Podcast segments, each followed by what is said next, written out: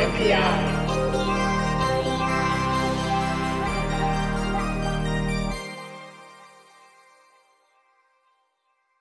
on NPI brought to you by DigiKey and Adafruit. This week it's from Wago. Lady Ada, what is this week's Eye on NPI? Ooh, this week's Ion MPI is pretty exciting. It's terminal blocks. Now you might be like, terminal blocks aren't that exciting.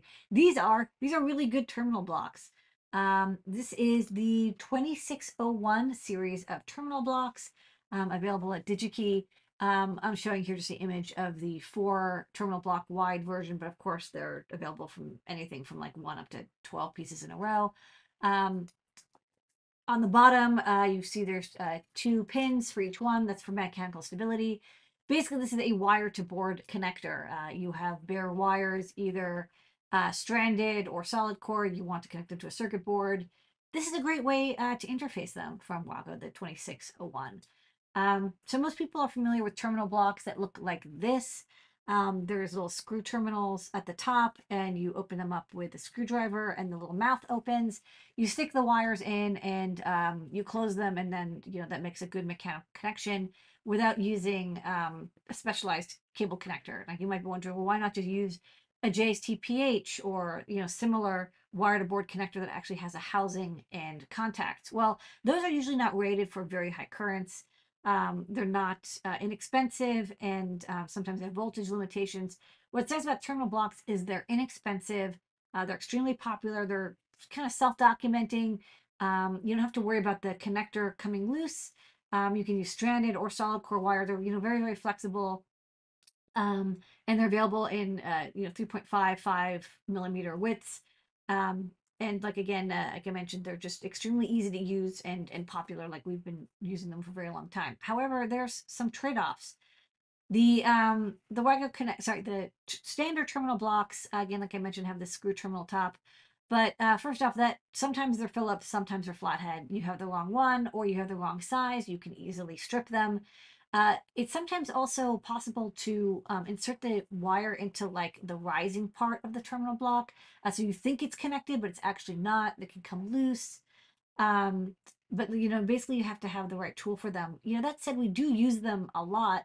Um, you know, like here, uh, this one is a flathead, you know, um, screwdriver, whereas I think these next ones are uh, Phillips. But we use them a lot for motors and power supplies. And again, anything with you know, over 12 volts or over 5 amps, it's kind of hard to get a wire to board connector with, um, you know, socket and plug that can handle that much current. Um, but we don't like the terminal blocks in some use cases because um, they're not completely infallible. Like people can kind of mess them up. And like I said, you think the wire's in, but it's not, or it's loose and you need the right tool. Um, if you want more information about terminal blocks, because there are a couple different types, um, I did notice that DigiKey has a great video uh, talking about the PCB mount, which is what I tend to use, the barrier strips, which are often used in telephony, uh, and feed through, which I think is used um, mostly for electronic or electrical work.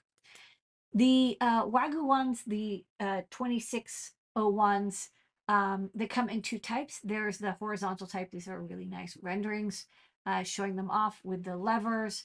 And then uh, this is the uh, diagram in the data sheet. These are 3.5 millimeter spacing, so they're very compact. Um, I don't like to use terminal blocks that are more compact than this. They do make them smaller, but I find 3.5 millimeter is is perfect. Uh, uh, you know, boundary of having um, not too much board space taken up by the terminal blocks, uh, but also you can use a variety of different wire thicknesses.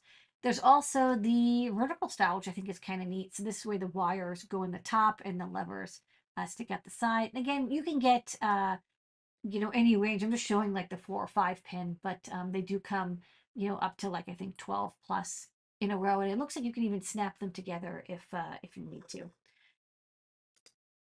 Um, so for the connections, you can use uh, 26 to 16 gauge if it's stranded uh, 24 to 16 gauge and you can actually also push and terminate so you say solid connector conductor push and termination um, if they're very thin wires of course uh, or stranded you have to open the lever and put the wire in and then close it but if you're using a solid core wire you can actually kind of just push it in and as long as it's uh, 20 gauge or thicker it'll it'll push through uh, and it'll make good contact Um, and they're rated for very high current. I think uh, look on the side actually, because I think it was 10 amps, 300 volts, and they're uh, UL IEC tested as well. So these are um, very high current, very high voltage. And there's a video that we'll show later that actually, uh, you know, people are like, how do you know, you know, what happens if you try to put 50 amps through it?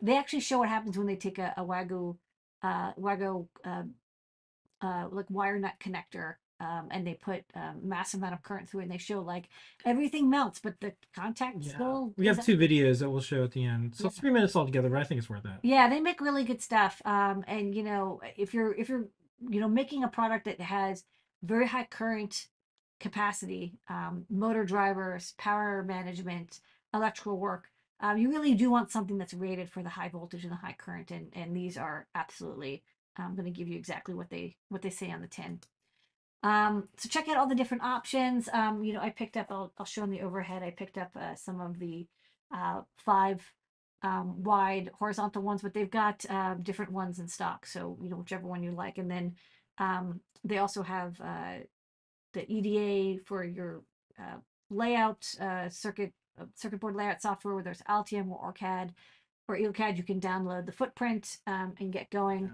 But these are very nicely made. uh, you know, just in case it wasn't clear, these are available on DigiKey. They DigiKey, are in stock. and they are in stock. There's 450 in stock as a ti- at the time of this printing. That's right.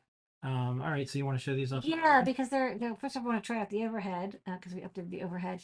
Um, so they're very nice, uh, snappy style, and you can really tell that they're closed or not. They have a nice clicking effect.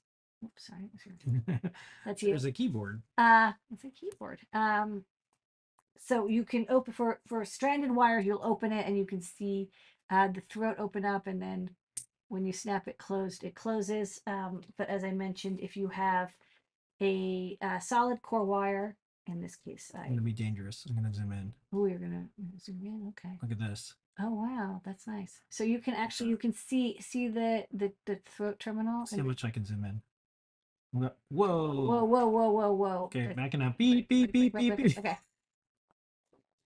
All right. So you can see here, it makes a really nice grip. And then what's also nice is on the side, they tell you up to, uh, you can see it says nine, so up to nine millimeters um, wide. So you can also just use, I, I was like, I didn't realize you could just push the terminals in, but um, nice feel, nice, uh, good, strong connection. It doesn't, you know, you can push in, but you can't, you can't pull out. It's like the uh, Hotel California.